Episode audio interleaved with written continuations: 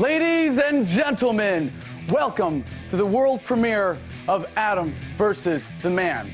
Tonight, we'll expose the gun in the room with Stefan Molyneux, mourn free speech with the CIA daily intel briefer to President Reagan, Ray McGovern, and find hope with Charlie Veitch, British Love Police. You say you want a revolution? I've got some good news for you. The revolution will be televised, and the Lovolution will be televised, and you're watching Adam versus the Man.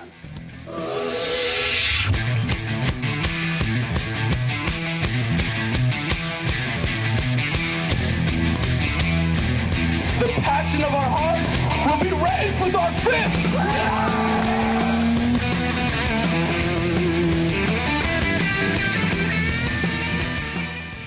George Washington neatly summed up the nature of government when he said, Government is not reason, it is not eloquence, it is force. Like fire, it is a dangerous servant and a fearful master. Unfortunately, most commonly used definitions of government are useless and amount to little more than the people in charge. A precise definition would look more like this government a fictional entity used to describe the group of people who have been granted, by consent of the population, a monopoly on the use of force in a specific geographic area. The founders of this country, and I don't say founding fathers to honor the essential role that women played, understood this and set out to form a government based on the ideals laid out by Thomas Jefferson in the Declaration of Independence. By virtue of our humanity, we are by our nature free and independent. Any use or threat of force against you, be it by a mugger or a tax collector, is a violation of your freedom. Joining us now from Ontario, Canada, is philosopher Stefan Molyneux, host of freedomainradio.com, the most popular philosophical conversation in the world. Stefan, thank you so much for joining us. So, well, thank you, Adam, and congratulations on the show. It's very exciting. Thank you, thank you. We're very honored to have you on for our first episode tonight. Well, let's cut to the chase. Tell us, what is the gun in the room? What do you mean when you say that government is backed up by violence? Well, Adam, there's an old Chinese proverb which says that the beginning of wisdom is to call things by their proper names. And we so often forget this when it comes to government, when it comes to the state. Governments are different from every other social agency that we have in that governments have a legal right, in fact, an obligation in many situations, to initiate the use of force. Uh, not respond to the use of force. Self defense is a universal right uh, in most legal systems, but to initiate the use of force.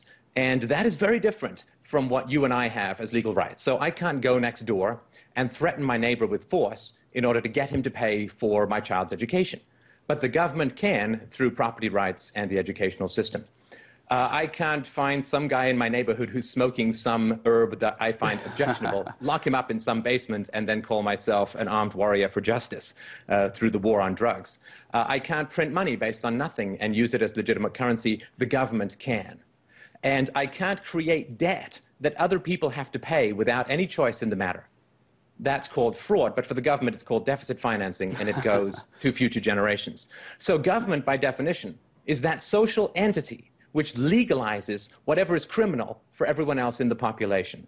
And this creates two opposing moral systems, government and private, and they tear societies apart unless, unless and until we find ways to reconcile these opposing moral systems. And we do that by consistently and continuously pointing out that whenever people talk about the government, there is a gun in the room. Law is an opinion with a gun. And once we keep pointing out that there's a gun in the room, and the gun is getting bigger and bigger as government gets bigger and bigger, we can begin to look for peaceful and voluntary solutions to our complex social problems. Now, you've said that all governments share this nature, that all governments are essentially competing protection rackets. Is there nothing special about America then in the human quest towards freedom? That's a good question. I, I would say that eh, all philosophy is about definitions. It's irritating that way, but liberating in a way too. So if you define America as a, a piece of land with a past and a future, then it's not special. It's just like everything else. But if you define America as the ideals under which the American system was founded, then I think you have something very special in the concept of American exceptionalism. The ideal that America was founded on, of course, was freedom from arbitrary force, freedom from the initiation of force, freedom from tyranny, freedom from theocracy, freedom from aristocracy. And that's why they founded not a democracy, which is all you ever hear about these days, but they founded a republic. In other words, to bind the government down, as Harry Browne used to say, in the chains of the Constitution. And unfortunately, uh, it didn't stay that way. It took maybe 80 years for the government to break out of those bounds and begin its huge growth into the monster that we see today.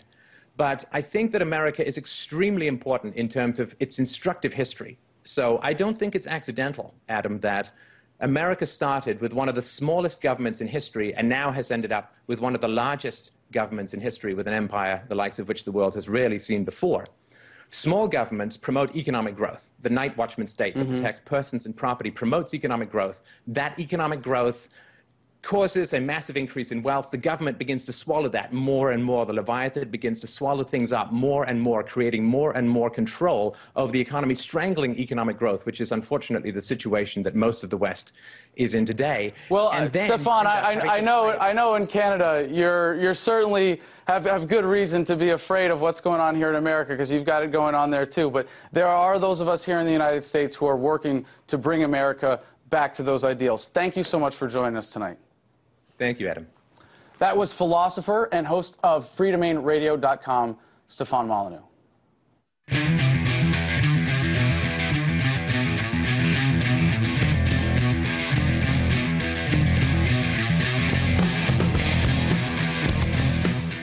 Thomas Jefferson said, The man who reads nothing at all is better educated than the man who reads nothing but newspapers. Today, we get news from people who want you to believe that celebrity news is real news, that you have nothing important to worry about, and can just go back to sleep. The mouthpieces of U.S. government propaganda. Some even serve as controlled opposition. That is, they give voice to legitimate dissent only to divert it into harmless blather. Bill O'Reilly, bootlicker in chief. Let me start by diagnosing you with authoritarian personality disorder and prescribing some intensive therapy. As the most watched commentator on TV, if there's something wrong with America, maybe it's you. You epitomize establishment shill, manipulating the fears and angers of your audience. The tides go in, the tides go out, and just like an idea whose time has passed, so will you soon enough. Sean Hannity, your definition of freedom is so sick and twisted that Thomas Jefferson would be offended. I'd call you a boot licker, but you've got that thing so far down your throat you can't get out a straight thought to save your life. You praise the military like it's sacred, and your Christ would be ashamed of the violence you promote. For a man who never put on a uniform, you've got quite the military fetish. Glenn Beck, I'm disappointed to see you go because you have brought a lot of good knowledge to the attention of the American people about freedom and the Constitution. However, to real libertarians, there's something very offensive about you. The fact that you call yourself a libertarian. Remember your truther attack on Deborah Medina in the Texas governor's race? Deborah Medina was the real libertarian in the race against Rick the Hair Perry and Kay Bailout Hutchison, and Glenn Beck sabotaged her campaign. For the record, Glenn, I'm not a truther, and neither is Deborah, but I'm a skeptic. And if you believe the government conspiracy theory on 9 11 without questioning it, you're not just unpatriotic, you're a sucker. Glenn, you're an embarrassment to real libertarians. We don't need our own, and we can live up to the American dream without your neo McCarthyist Muslim fear mongering. Comedy and demagoguery both love one liners. Jon Stewart. Or should I say, Jonathan Stewart Leibowitz?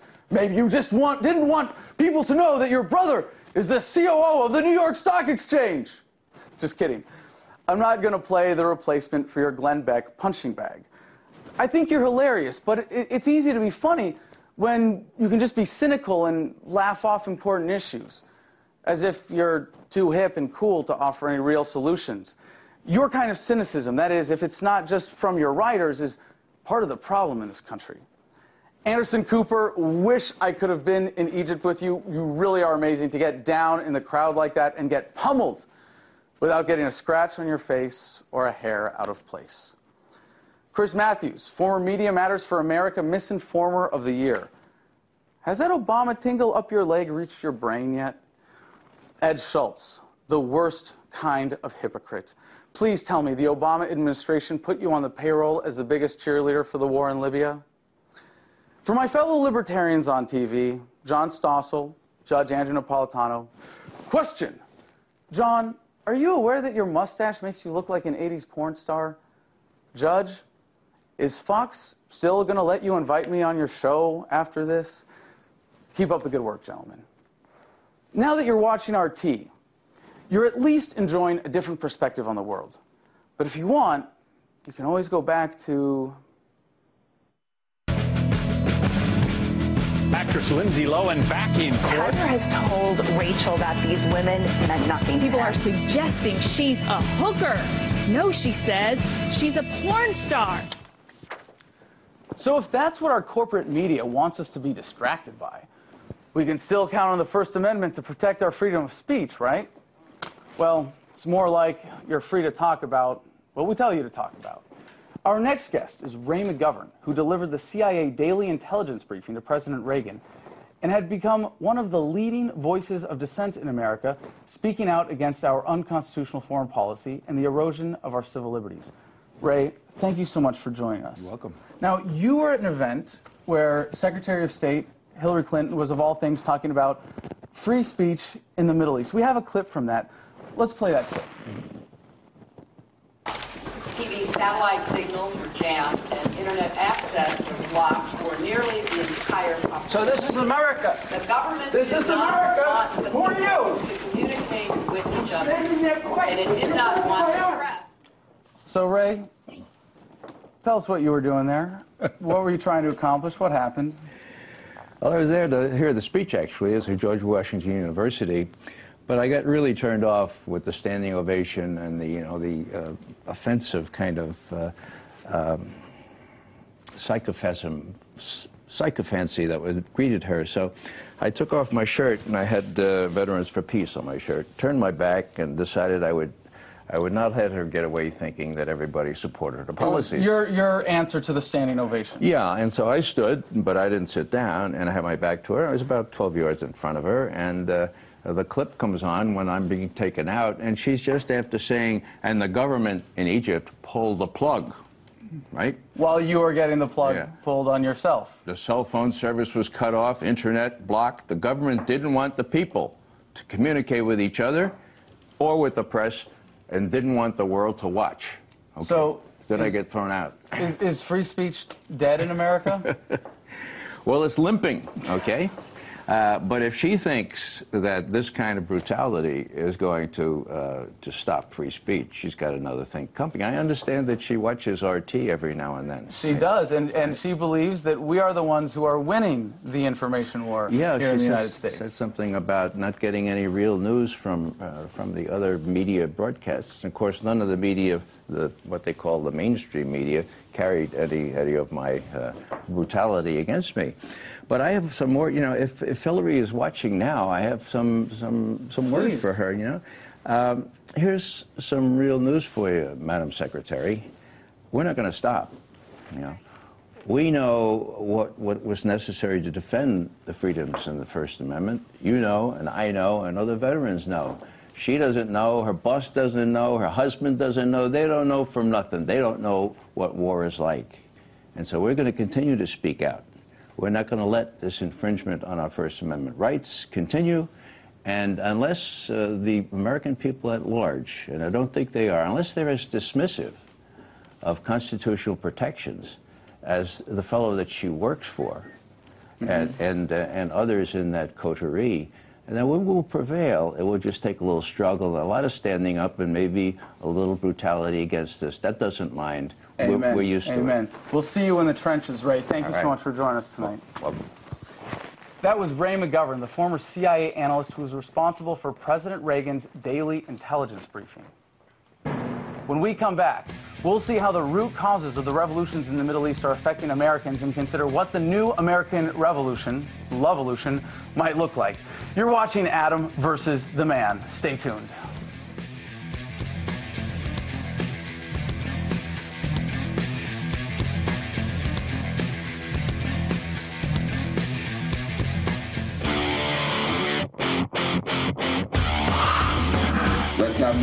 We had an apartheid regime right here in America.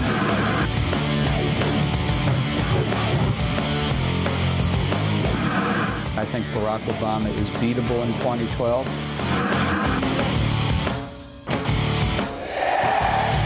Whenever government says they're going to keep you safe, get ready because you're going to lose your freedoms.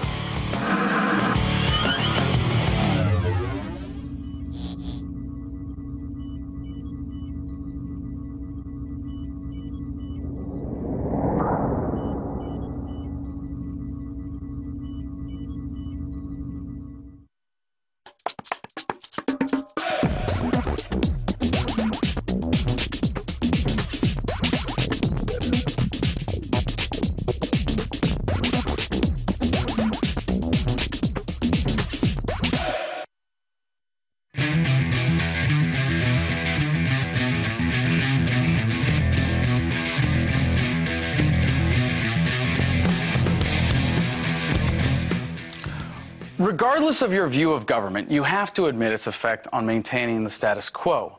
A government designed to serve the few at the expense of the many will resist change.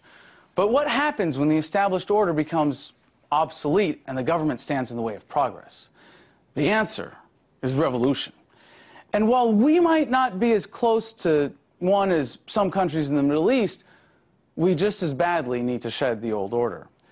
Those who wield the guns of government, that is, police, military, all government security forces, have a unique responsibility in times like these. Knowing that government is force, you have a duty to ensure that force is only used for moral purposes. When the government begins to behave erratically in times of crisis, you have a choice. In the face of uncertainty, you can cowardly seek the comfort of the ranks and look to authority to tell you where to point the guns. Or you can turn to the one reliable source for guidance that you have when instant obedience is being called for your own conscience. In Egypt, security forces attempted to put down the protests with violence, and many suffered despite the military's presence. The army, which had previously sided with the protesters, now has become the tool of oppression as they force protesters from Tahrir Square in Iraq, Afghanistan, Pakistan, Libya, and God knows how many other countries. Brave young men and women willing to fight and die to protect our fellow Americans are fighting a new kind of war. No other generation in American history has been able to go to an on base internet cafe between firefights. How can you go back to the violence after that? How can you come home from war, get on Facebook, and not weep for the loss of shared humanity that is war? My fellow veterans, we have a special role now. Our opinions of particular policy may vary, but we share a willingness to put our lives on the line for what we believe in. Let's make ours the last generation of war veterans the world will ever know. As the last participants in mass organized violence, let us show the world that war is obsolete. In the age of the internet, poor men will have the wisdom to not fight and kill and die in rich men's wars.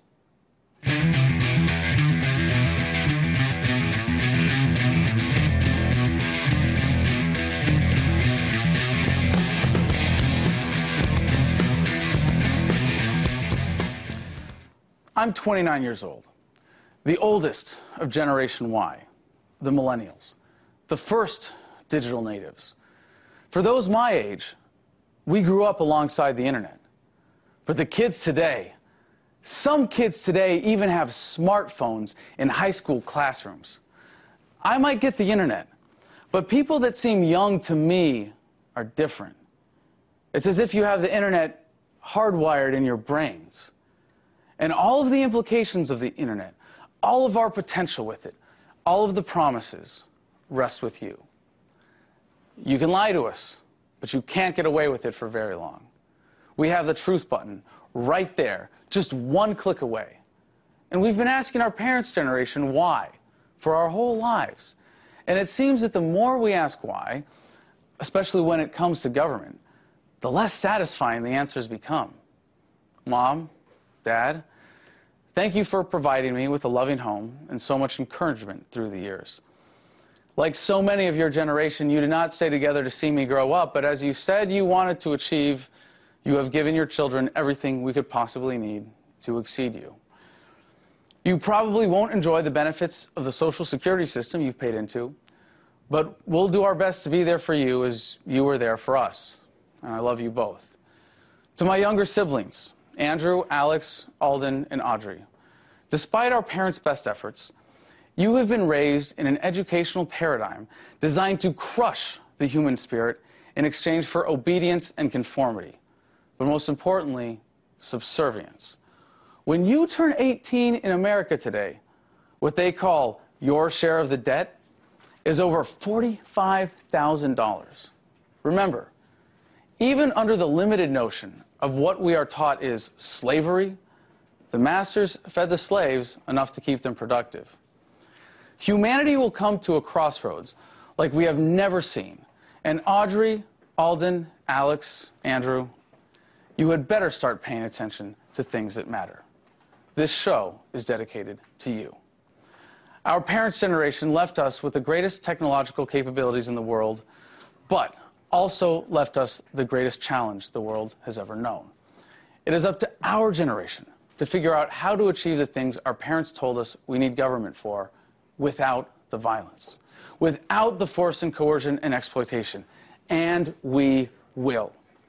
And thanks to the highest ever rates of youth unemployment, our parents have given us plenty of time to figure this out. But this is far bigger than the American system of government, which, by the way, if you are my age or younger, you'll probably outlive. Humanity itself is at a crossroads, and like no generation before us, we have an opportunity to shape its destiny. We have seen the impact of the internet on what, when we step way back, seem to be relatively superficial issues. Our parents called it a revolution when the internet fundamentally changed the way we do logistics, shopping, communicating. But we have yet to see the full impact of the internet on society, and when our generation is in charge, we will have started to realize the true revolution of the internet the paradigm shift, the Lovolution. I'm not going to tell you that you have a responsibility or a duty. You have a choice. If you choose to be a participant in the world around you and not just a spectator, I hope I can be of help. This show is about empowerment. The man is just a way of saying everyone who thinks they can force you to live your life a certain way. No human being has the right to take another's freedom, and to do so is to rob humanity of its potential. We are all better off in a world based on cooperation, not coercion. Respect, not violence. Love, not fear. Although it may not look like any we have seen before, what we are experiencing in America today is nothing short of a revolution. A revolution of ideas, a paradigm shift. The old order is crumbling before our eyes. There's an old Chinese proverb that goes, May you be blessed to live in interesting times. I'd like to update that, begging permission from the Chinese, which is appropriate since they practically own us now. May you be blessed to be living in neo revolutionary America. Just as today, we look back fondly on those nameless primitives who made fire and invented the wheel, someday, perhaps from another planet, people will look back on our generation as the one that wielded the internet and defeated governments.